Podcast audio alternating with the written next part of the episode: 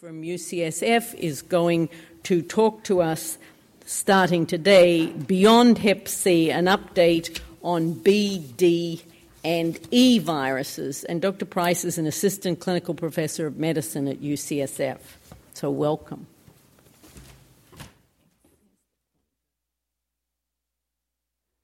So, I'd like to thank the meeting organizers for inviting me to give this talk. I know you are all here to learn more about hepatitis C treatment. What I'm here for is to remind you that there's more to viral hepatitis than hepatitis C. So, for at least for the next half hour, we'll be focusing on hepatitis B, D, and E. And it's not too much time, so I'll try to hit the highlights of each of these viruses.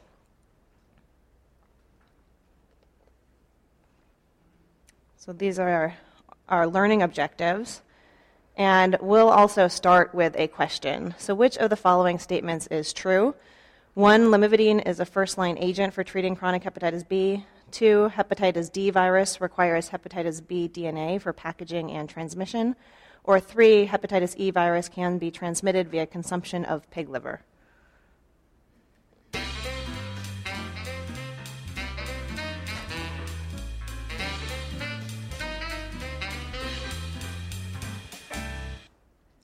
Um, so let's start with hepatitis B. Uh, there are approximately 350 million individuals who are chronically infected with hepatitis B worldwide, and worldwide it's the leading cause of hepatitis of cirrhosis. Here in the United States, there are about 1.25 million people who are chronically infected. And as you can see on the slide that shows the global prevalence of hepatitis uh, B infection, the United States is an area that we consider to be low prevalence for hepatitis B. Less than 2% of the population is Hep B infected. But as you know, there are certain high risk groups for hepatitis B infection within the United States, including individuals with HIV. So, overall, among HIV infected individuals, the prevalence of hepatitis B co infection is around 10%. No talk about hepatitis B is complete without reviewing the serologic markers. So that's what I'll do now. The hepatitis B surface antigen is really the standard marker of infection. Its presence in the serum on two occasions, at least six months apart, is the definition of chronic hepatitis B. The hepatitis B surface antibody is the antibody to the surface antigen, and this is a marker of immunity to hepatitis B. So, this will be positive in somebody who's been exposed but has cleared their infection, or in somebody who has been successfully vaccinated. The hepatitis B DNA is indicative of ongoing viral replication, and the levels correlate with replication and infectivity. And the hepatitis B core antibody is antibody to the hepatitis B core antigen. This can be used as a marker of prior exposure. So this will be positive in somebody who's been exposed to hepatitis B, um, regardless of whether or not they clear it or develop chronic infection. And that can be used to distinguish between somebody who has immunity because of prior vaccination versus somebody who has immunity versus prior exposure. And then finally, the hepatitis E, B, E antigen had uh, traditionally been used sort of clinically as an index of viral le- replication and infectivity. We now use the DNA more for this. Um, and you can have e antigen negative disease with ongoing viral replication, and that's um, in the setting of hepatitis B, excuse me, hepatitis B uh, core promoter or pre-core mutants that either don't produce the e antigen or produce it in low amounts. So I'd like to review the complications of hepatitis B infection because they are significant. Once acutely infected, your probability of developing chronic infection depends on a variety of factors, most notably the age at which you're infected. So over 90% of infants who are infected acutely will progress to chronic disease, and that's in contrast to less than 5% of adults who are, are acutely infected. Um, the caveat here is that immunocompromised hosts who are adults are more likely to develop chronic infection, including patients who are HIV infected at the time of their hepatitis B exposure. Once chronic infection is established, about 30% of patients will go on to develop cirrhosis. And once you have cirrhosis, you're at significantly increased risk of liver cancer, and a quarter of patients will develop decompensated liver disease within five years the only true cure for the liver cancer or decompensated liver failure is liver transplantation, and chronic hepatitis B is the sixth leading cause of liver transplantation in the United States. And the one thing I'd also point out is that individuals with hepatitis B are at an increased risk of liver cancer, even in the absence of cirrhosis. This slide summarizes the hepatitis B treatment guidelines, guidelines from the various liver organizations. And there are some subtle differences between the different guidelines, but in general, the principles are the same. So when we're deciding who warrants treatment for their hepatitis B, there are a few um, tests that we need to have. We want to know their e antigen status, we want to know what their hepatitis B d- DNA levels have been, and we want to know their ALT. If we have a liver biopsy, that gives us a lot of information, but it's of course not um, uniformly available in all of our patients with chronic hepatitis B. E antigen, DNA, and ALT should be. And we divide people into e antigen positive or e antigen negative disease. The patients we consider for treatment with e antigen positive disease are those who have elevated hepatitis B DNA levels, and the threshold we use, the consensus is around uh, over 20,000 IUs per ml and that's indicative of ongoing viral replication. And then patients who also have in- indications of ongoing inflammation as manifest by an elevated ALT. Now, the threshold that's used to determine whether or not someone should be treated based on their ALT is a little bit controversial and it depends on who you ask. Some people say anybody with a persistently elevated ALT warrants treatment, and others say it needs to be over two times the upper limit of normal. But the general principle is the same ongoing viral replication with persistently elevated ALT, you should consider treatment. And the same is true in e antigen negative disease, with the difference being that the DNA threshold is lower, it's greater than 2,000.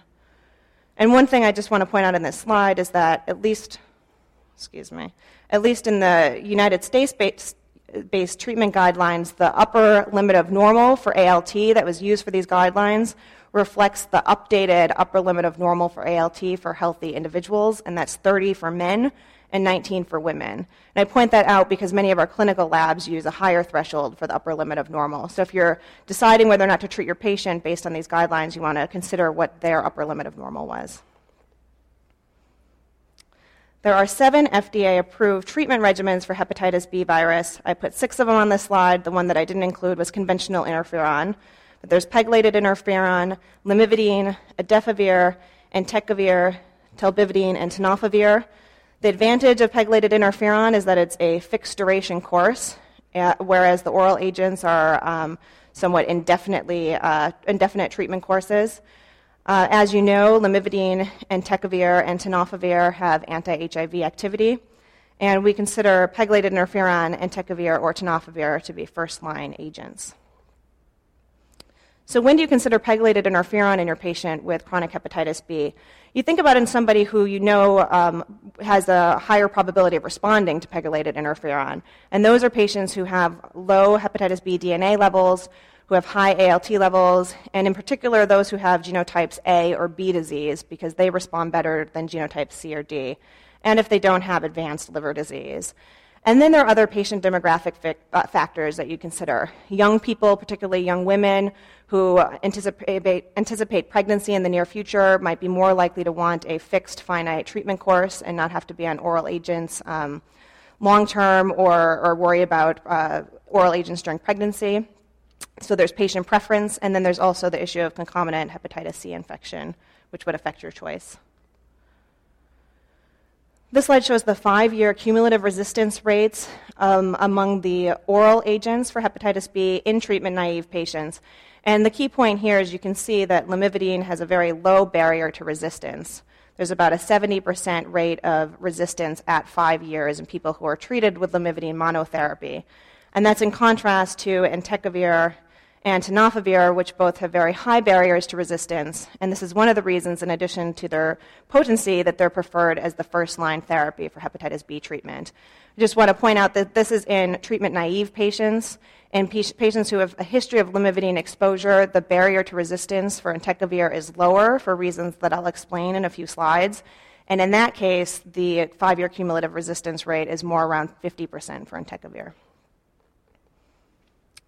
So I have another question for you guys. We'll see if it works. Um, so you have a patient who's a 49 year old woman with chronic hepatitis B. She sees you as a new patient. She's been on lamivudine for two years. She was e antigen positive and seroconverted to e antigen negative with undetectable hepatitis B DNA within one year. Now her labs show an ALT of 30 and a hepatitis B. Ah.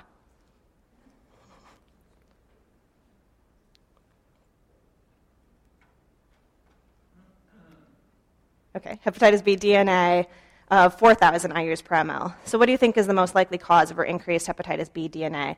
Medication non adherence, virologic breakthrough due to lamivudine resistance, reinfection with a lamivudine resistant mutant, or superinfection with hepatitis delta? So, we're not going to do the audience response, I think, are we? So, we'll keep going, but the answer would be uh, virologic breakthrough due to lamivudine resistance. And this slide uh, demonstrates what happens when virologic breakthrough occurs. Um, it's defined by uh, hepatitis B DNA that rises after uh, having been suppressed during, uh, during therapy. It, is, it usually precedes biochemical breakthrough, so it comes first, and then afterwards, biochemical breakthrough with ALT increase occurs. In the beginning, when resistant mutants are selected, the um, level of DNA is, is somewhat moderately increased, is, doesn't increase rapidly, and that's because the mutant strains typically have a diminished replication capacity, but they develop with time compensatory mechanisms that increase the replication fitness, and then you get a more severe virologic rebound, and that can precede a very severe hepatitis flare and even a decompensation. So it's very important to recognize virologic breakthrough early when it occurs in order to intervene appropriately and prevent a hepatitis flare. And I included this slide so that we could review some of the mutations that are associated with um, uh, the different oral uh, antivirals because it's helpful to know the cross, cross-resistant prof- resistance profiles when you're deciding what agent to use in your patient who has been previously exposed. So mutations in the YMDD motif of the C domain of the hepatitis B polymerase um, confer resistance to lamivudine and telbivudine as well as emtricitabine. And um, they're often associated with concomitant mutations in the, the B domain, which give the mutant strains um, improved replica- replication fitness. And Entecavir, as I mentioned, has a very high barrier to resistance, and that is because resistance develops through a two hit mechanism. So, in order to develop resistance to entecavir, you need both the YMDD mutation as well as a mutation elsewhere in the hepatitis B polymerase gene. So, that's why in somebody who's treatment naive, the, the barrier to resistance is high in entecavir, but in somebody who has prior lamivudine exposure, the barrier to resistance is lower because they're more likely to have selected for the YMDD mutants. And this is important when you're considering your treatment regimens in patients with HIV and hepatitis B co infection, many of whom have a history of lamivudine exposure. The recommended first line agents are tenofovir with emtricitabine or tenofovir plus lamivudine within the antiretroviral regimen. But in some of your patients, they might have contraindications to tenofovir. In that, those cases, it's all right to use entecavir, but you don't want to have them concomitantly on lamivudine because of this cross-resistance pattern. Okay, moving on to the next case. This is a 42-year-old businessman. Oh, yes. So you want to avoid uh, having somebody on entecavir and lamivudine at the same time because that increases the risk of developing entecavir resistance because they can because of that YMDD um, motif mutation. So you want to switch them to a non-lamivudine containing uh, regimen. And then the entecavir dose is also, in somebody with lamivudine exposure, is, is recommended a higher dose um, if, you, if they have lamivudine prior exposure and you're treating them with entecavir. So the next case is a 42 year old businessman from Africa who was diagnosed with acute hepatitis B in 2006. He remained hepatitis B surface antigen positive six months later, so he had chronic infection, and he was never treated. His ALT was always less than two times the upper limit of normal, and now his ALT is 346 and AST is 178. Bilirubin and INR are normal. His hepatitis B surface antigen is positive, surface antibody negative, e antigen negative, and his hepatitis B levels, uh, his DNA is undetectable. He reports unprotected sex with multiple partners. What is the most likely explanation for his elevated liver enzymes? Acute hepatitis B flare, acute hepatitis C infection, or superinfection with hepatitis delta virus? Are we going to try the? Uh, all right, let's try it.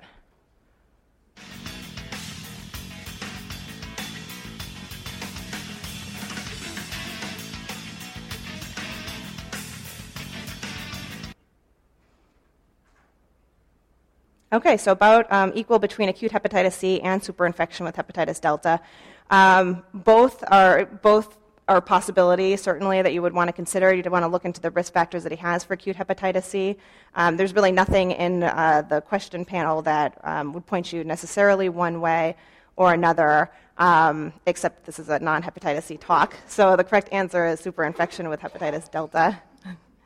Uh, so, hepatitis delta is a small defective RNA virus. It requires hepatitis B surface antigen for transmission and packaging.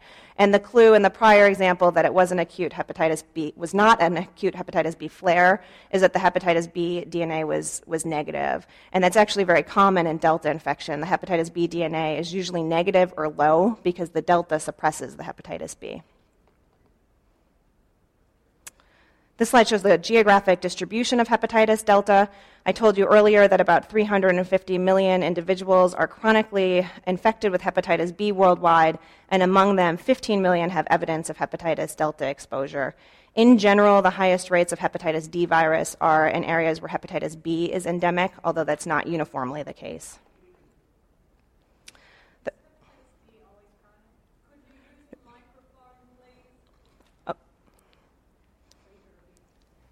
Is hepatitis D always chronic? That's a good question that I'm about to answer right now. So the answer is no. There are two different forms of hepatitis D infection, and which form you have um, uh, kind of predicts whether or not you'll develop chronic infection. So the first form is co-infection of hepatitis B and D. So that's when you acquire both of the infections at the same exposure.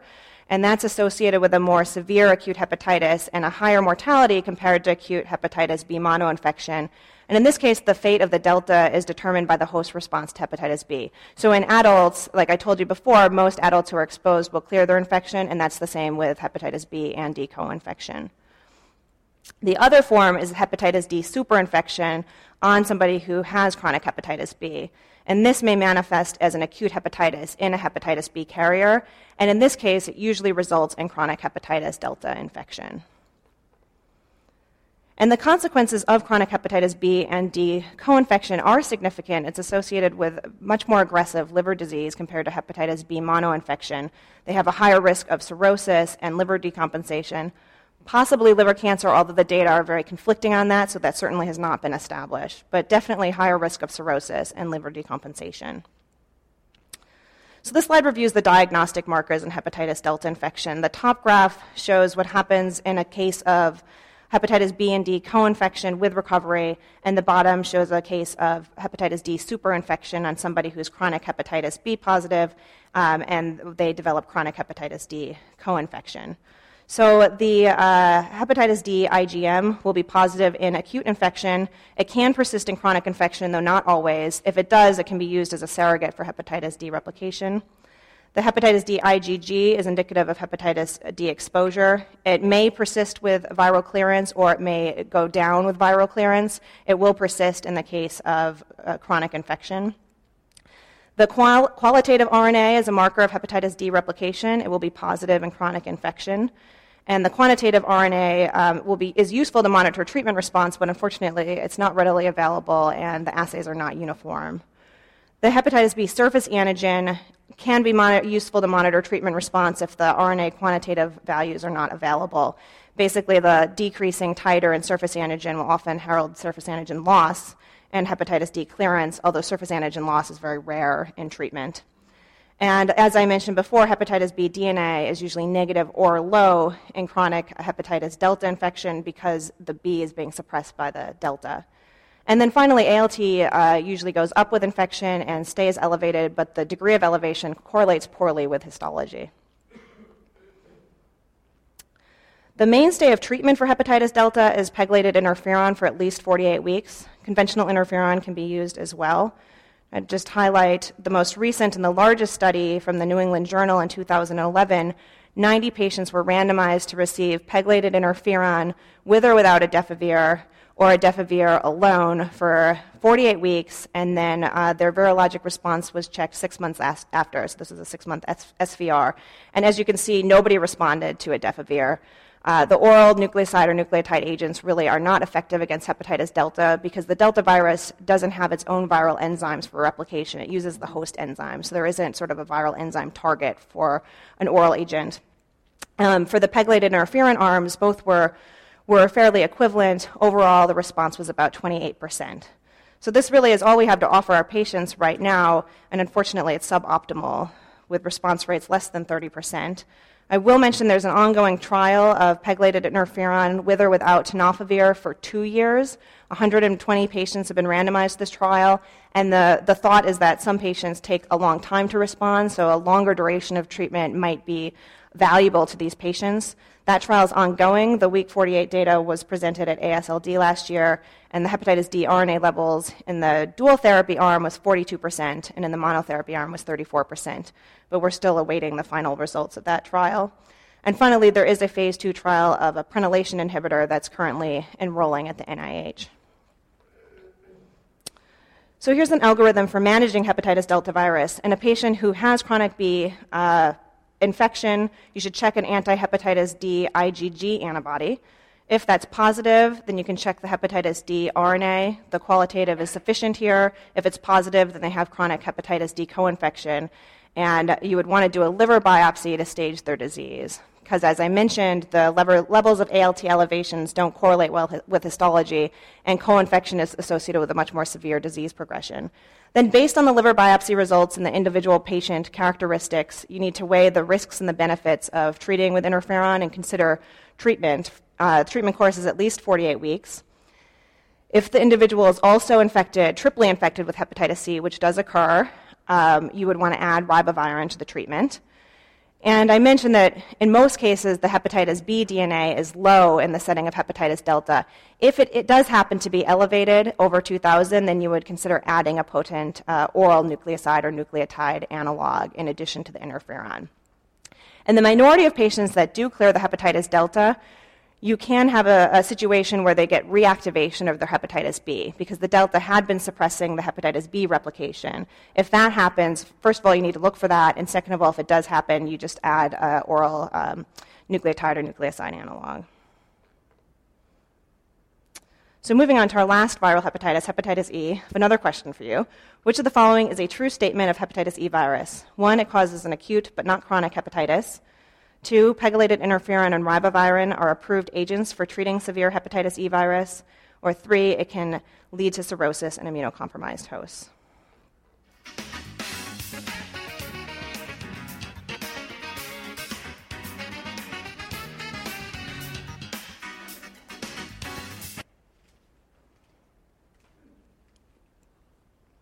Okay, so equally divided between acute, uh, between number one and number three. So when most of us were, were trained in um, medicine, we were taught that hepatitis E causes acute infection like A, and it does not go on to cause chronic hepatitis. And we have learned in recent years that that, that understand is actually, understanding is actually not true. It can cause a chronic hepatitis, which I will discuss more.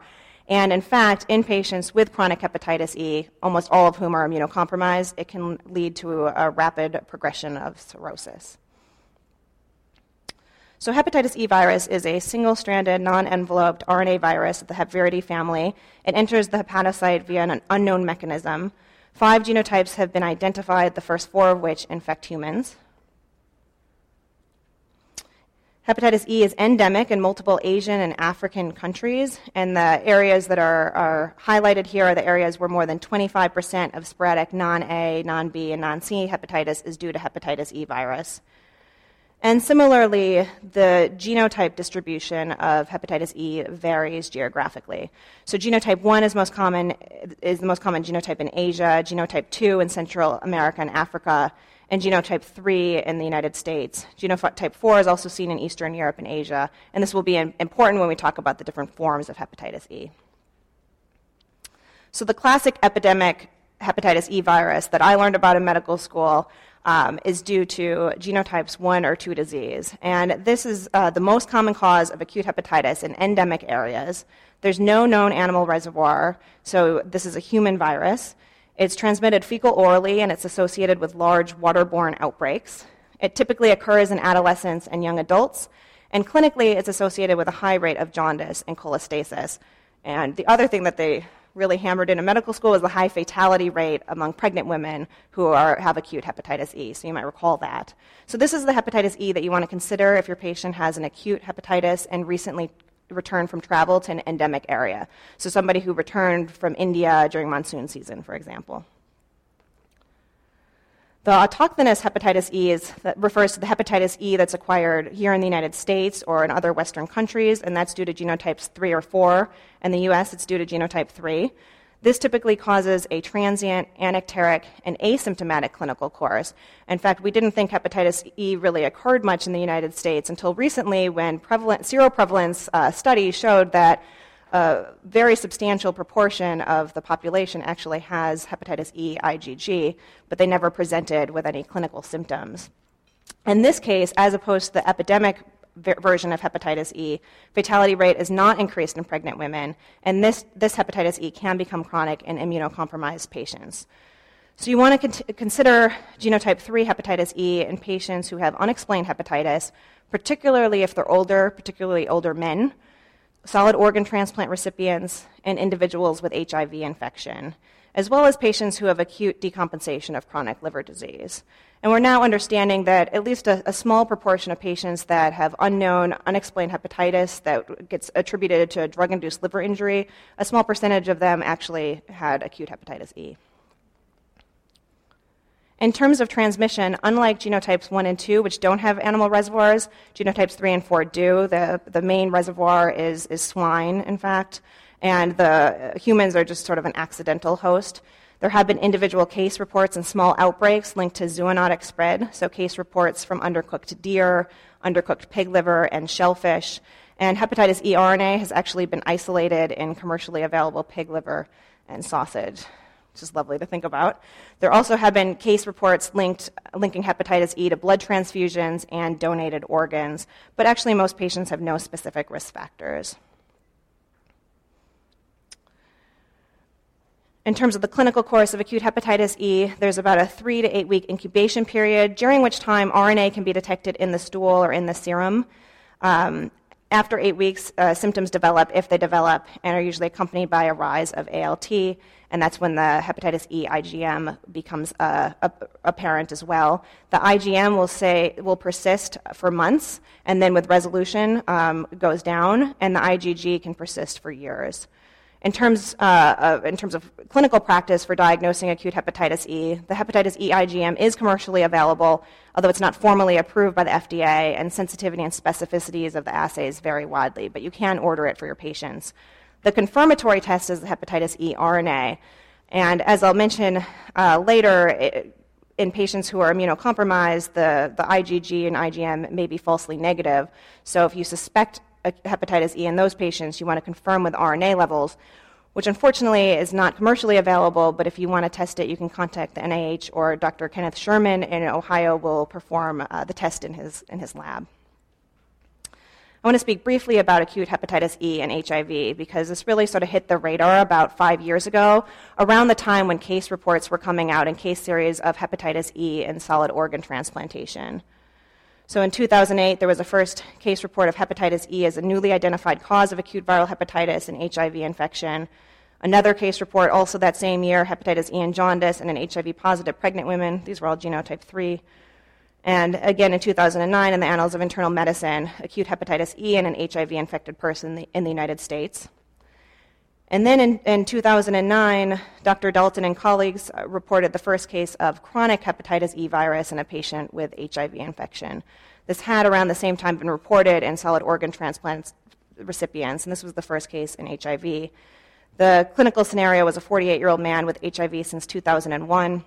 He started, started antiretroviral therapy in January of 2007. His CD4 count was quite low at that time, and his ALT was elevated to 51, although Hep A, B, and C serologies were negative.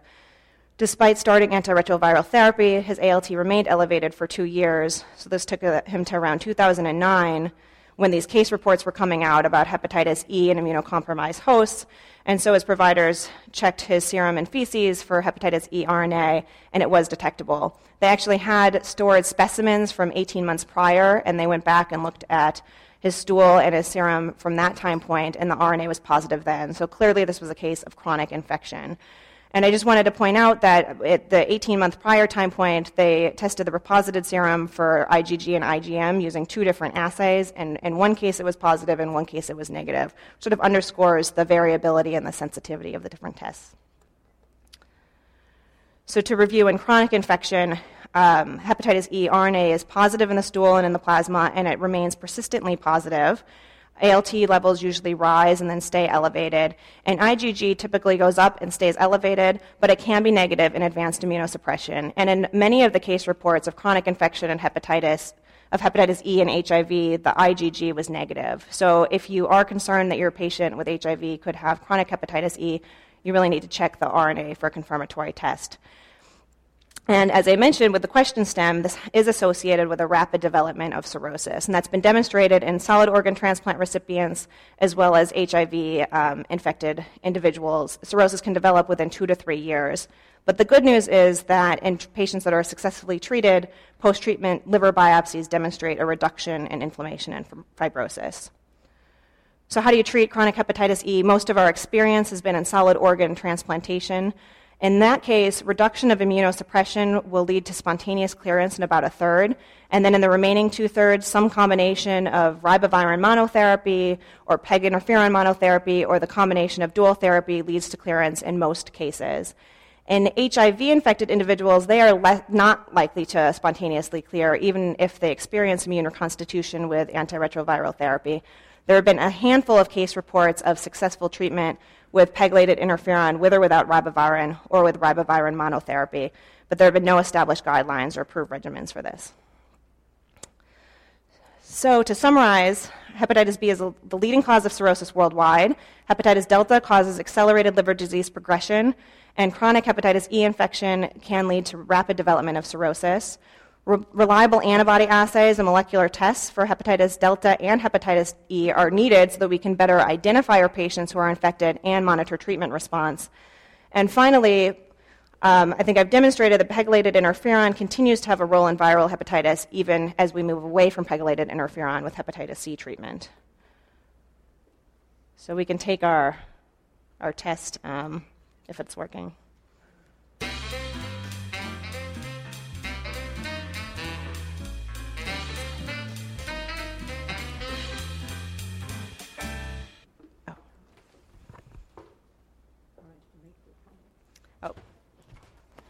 So the actual answer is that hepatitis E can be transmitted via consumption of pig liver. So this was sort of a trick question. The hepatitis D virus requires the, the surface antigen, not the DNA, for packaging and transmission.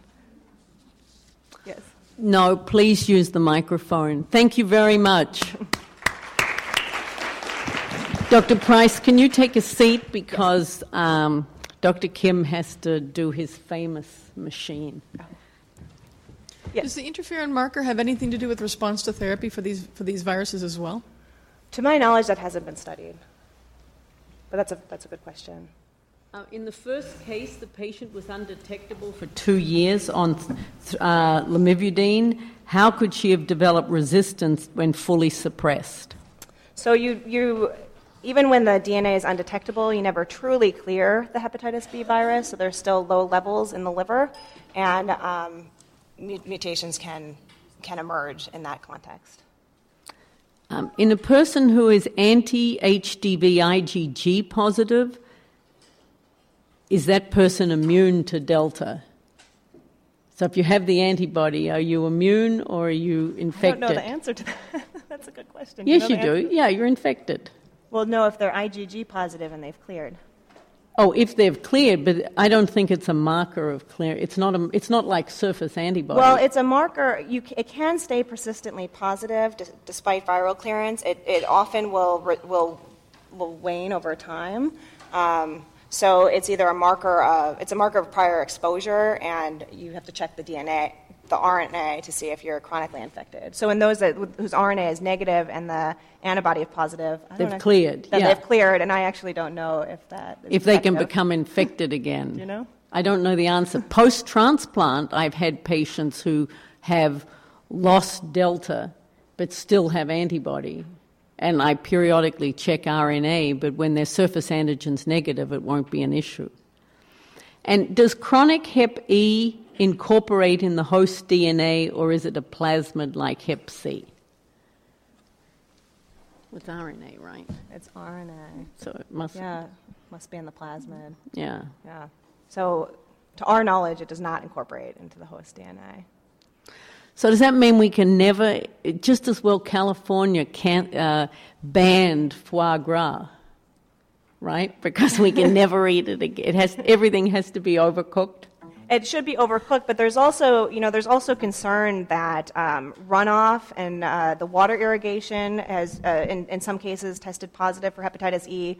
So soft fruits that um, that have been washed with, with water that, that is hepatitis E positive can um, carry the virus. So that's probably the reason why so many people, um, there are a lot more people who have e- e- experienced exposure than would be explained by people who eat pig liver or, or pig at all. Um, it's certainly higher in p- people who have exposures and in veterinarians and in pig farmers, but that doesn't explain all of the exposure.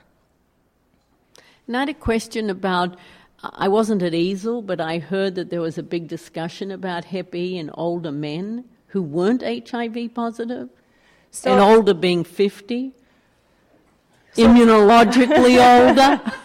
so, so I'm not sure what the discussion is, but the was, but the um, autochthonous hepatitis E it does present clinically more commonly in older men over 50. It's not clear what the what the reason for that is. Some speculation is that they are more likely to have had a larger uh, exposure. Um, but I think that's all speculation at this point. But it's, it's certainly something to consider in an older man who has a, a an acute hepatitis or a, acute on chronic hepatitis for really unclear etiology. Um, and we should be looking for it more than we, than we really do. I have a patient who has Hep B and HIV co infection. His Hep B viral load is running more than a million. His antiviral therapy includes tenofovir. His adherence is less than ideal, uh, intermittent at best. Yet when I did uh, Hep B virus um, drug resistance, came back totally sensitive to tenofovir. How do we explain that when he's, you know, his viral load's not responding and his intermittent uh, adherence? I would think some resistance to tenofovir would develop. So thus far, uh, resistance um, in the hepatitis B polymerase has not been an issue with tenofovir. In that case, I, you know, I don't know if it's an issue of, of just compliance. It's also more diff- if he's in the immune tolerant stage of disease and has very high uh, hepatitis B DNA levels, it's harder to treat those patients.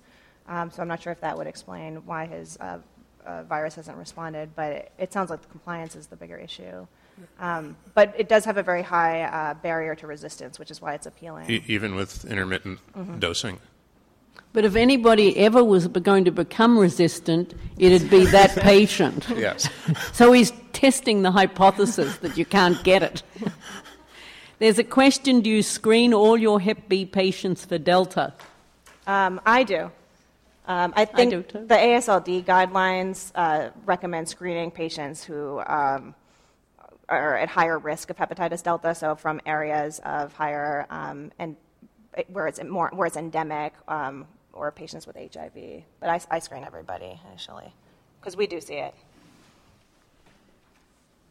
We have a big Mongolian community in San Francisco, and hepatitis D is endemic in the hepatitis B patients there, and also in ID, um, IV drug users. Hepatitis D I've seen. Yes, go ahead. Um, so I thought that I, have been told that you should use try to get hepatitis uh, delta viral loads quantitative to if you're going to treat to see if the response since the response is only 25% are, are you i mean i'm not sure where the barriers to getting hep delta quants. And, and I guess you sounds like you guys are treating without that. You're just doing it presumptively on one in four chance that it might respond. Yeah, we don't have access to the quants. I'm, so, I'm and, sure how and when you say it. it's 25% response, is that long term or I, I, thought that there was an issue with you treat it and it goes away for a year and then comes back a few years later so actually, in the, the 2001 New England Journal article, the end of treatment response was around 25%, and then the SVR was um, actually around 28%. So there were, there were some patients that actually cleared in that six months after end of, end of treatment. Um, I think that the reoccurrence is, is a little, little bit less of a concern. That is a concern with hepatitis E. I forgot the other part of your question already. But you can get RNA send outs to LabCorp or Quest. So they'll give you positive, negative. Mm-hmm. What you can't get by paying for it is the RNA level, and that's what Dr. Price said. So if you want a level, you have to go to a research, you have to have a friend in a research lab who'll do it for you. But you can get, we use positive or negative. So at three months, if you're still positive, we stop. Sorry for the dumb question, but does hepatitis D uh, consistently have ALT elevations then? It, it typically does uh, cause ALT elevations because there's typically ongoing um, uh, hepatocyte injury. So that should Not be a s- always, it doesn't correlate with histology, so you shouldn't use ALT as a um, reason to decide whether or not to treat or reason to decide Well, and not that's a matter to treat, whether to get a D or not is, is the question. I mean, should I be getting, I guess you, you kind of answered, all Bs need a D, I check D and all Bs. yeah. but is that, you know, is that community or is that in your research? I mean, you know. So, you know, a- the, the guidelines I'm in are- a prison, by the way, so I can get it if I want. At your expense, by the way. if you're in a population at higher risk of, of, of delta, you know, IV drug users, whatever your population is, then you have justification for checking it. You just have to check it once. Thanks.